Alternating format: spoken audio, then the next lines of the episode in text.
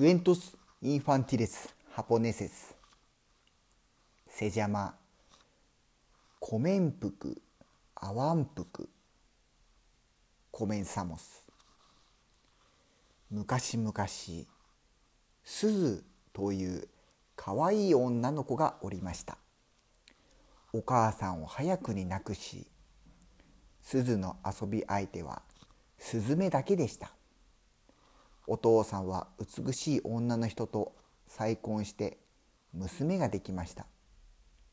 新しいお母さんは自分の娘には優しくしましたが鈴には大して辛く当たりました。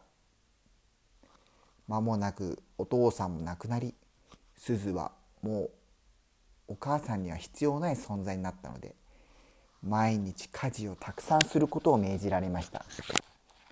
鈴家の中を掃除して洗濯して食事を作ってそれからある日の夕方すずは山に行って栗を拾ってくるよう言われたので山に行き栗拾いをしている間すっかり日が暮れてすずは山で迷ってしまいました。ここはどこかしら？道に迷ってしまったわ。どっちに行けばいいのかわからないわ。その時遠くに明かりが見え古い小屋がありました。そこにはおばあさんがいろりの脇に座っていました。山で道に迷ってしまいました。今夜ここに泊めてもらえませんか？よかろう。しかし何ということでしょう。おばあさんは恐ろしい山んばに身を変えましたお前はいい子のようだ。わしの頭からしらみを取っておくれ。はい、と言うと、鈴は怖さも忘れ、言われた通りにしました。鈴はしらみだけではなく、蛇やムカデも取り除いてやりました。ヤマンバは鈴が大層気に入り、お前はいい子だ。この玉手箱をあげよう。何か欲しくなったら箱を開けて欲しいものを言いなさい。すずは無事に家に帰りましたがお母さんはすずが無事に帰ってきたことを喜びませんでした。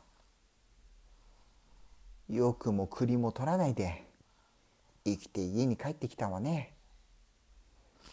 村ではお祭りの日がやってきて太鼓や笛の音が聞こえてきました。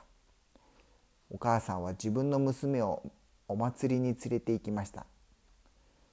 出かける前にお母さんは庭に米をまいて鈴にこう命じました。米一粒残らず土をつけないで拾っておきなさい。拾えなかったらお祭りには行けないよ。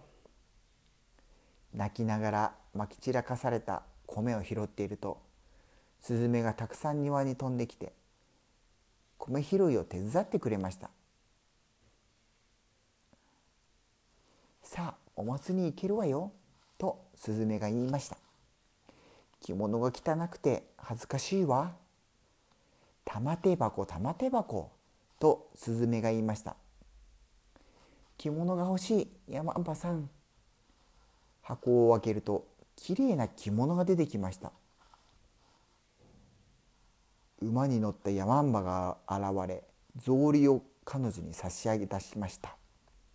さあこの馬でお祭りに行っておいでとてもきれいだよ。ヤマンバは言いました。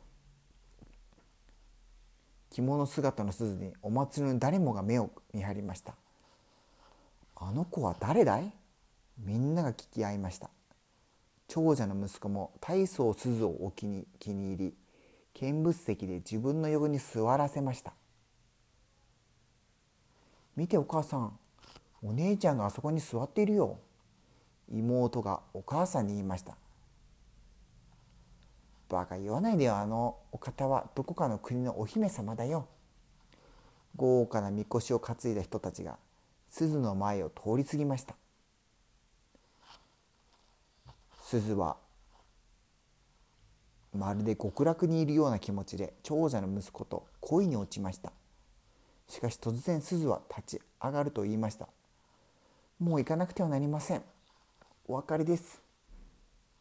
鈴は誰より先に家に帰らなくてはならないので馬に飛び乗り一目散にお祭りから戻りました。ただ片方の下駄を落としてしまいました。